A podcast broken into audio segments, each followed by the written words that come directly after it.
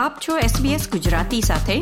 વિવિધ વિષય પર રસપ્રદ માહિતી મેળવો sbs.com.au/gujarati પર.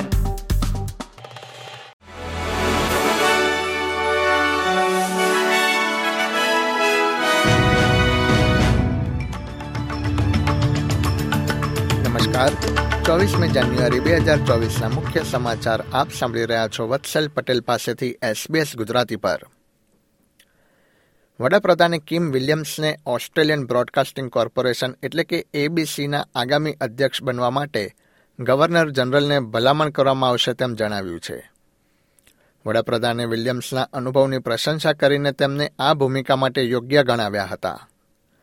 કિમ વિલિયમ્સે ન્યૂઝકોપ સહિત વિવિધ મીડિયા કંપનીઓમાં કાર્ય કર્યું છે અને થિયેટર તથા મ્યુઝિકના ક્ષેત્રમાં પણ યોગદાન આપ્યું છે.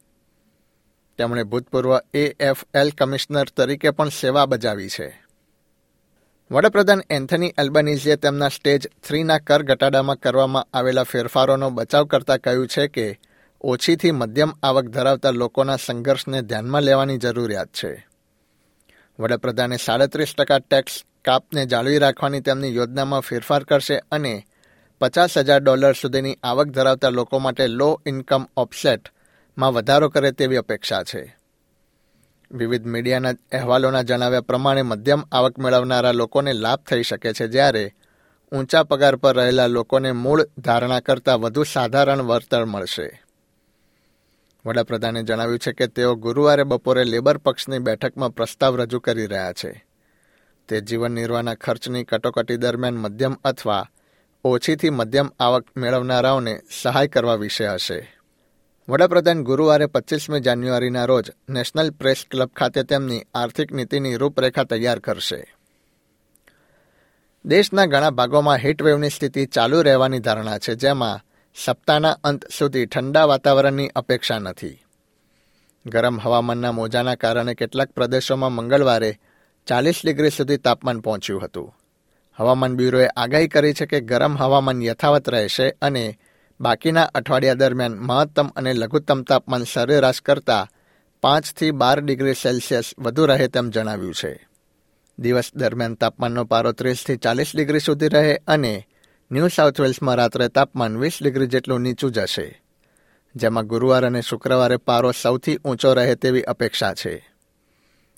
દક્ષિણ ઓસ્ટ્રેલિયાના ઉત્તર, પશ્ચિમ, ઉત્તર, પૂર્વ અને ફ્લિન્ડર્સના પ્રદેશોમાં પણ તીવ્ર હીટવેવની સ્થિતિની આગાહી વ્યક્ત કરવામાં આવી છે. જેમાં કેટલાક વિસ્તારોમાં તાપમાન ચાલીસથી વધુ રહે તેવી શક્યતા છે. ભૂતપૂર્વ વડાપ્રધાન સ્કોટ મોરિસનના રાજકારણમાંથી રાજીનામું આપ્યા બાદ આ વર્ષની શરૂઆતમાં સિડનીની કુક બેઠક પર વધુ એક કેન્દ્રીય પેટા ચૂંટણી યોજાશે.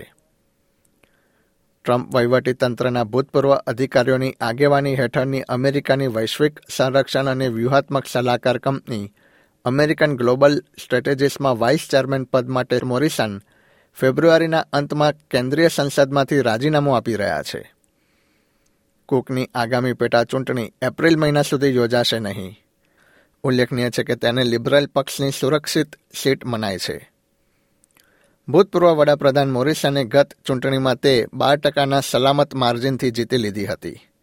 આ બેઠક પર વર્ષ ઓગણીસો પંચોતેરથી લિબરલ પક્ષ વિજય મેળવી રહ્યો છે.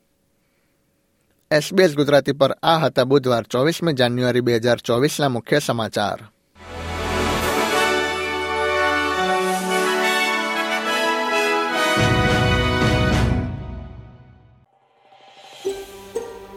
આ પ્રકારની વધુ માહિતી મેળવવા માંગો છો?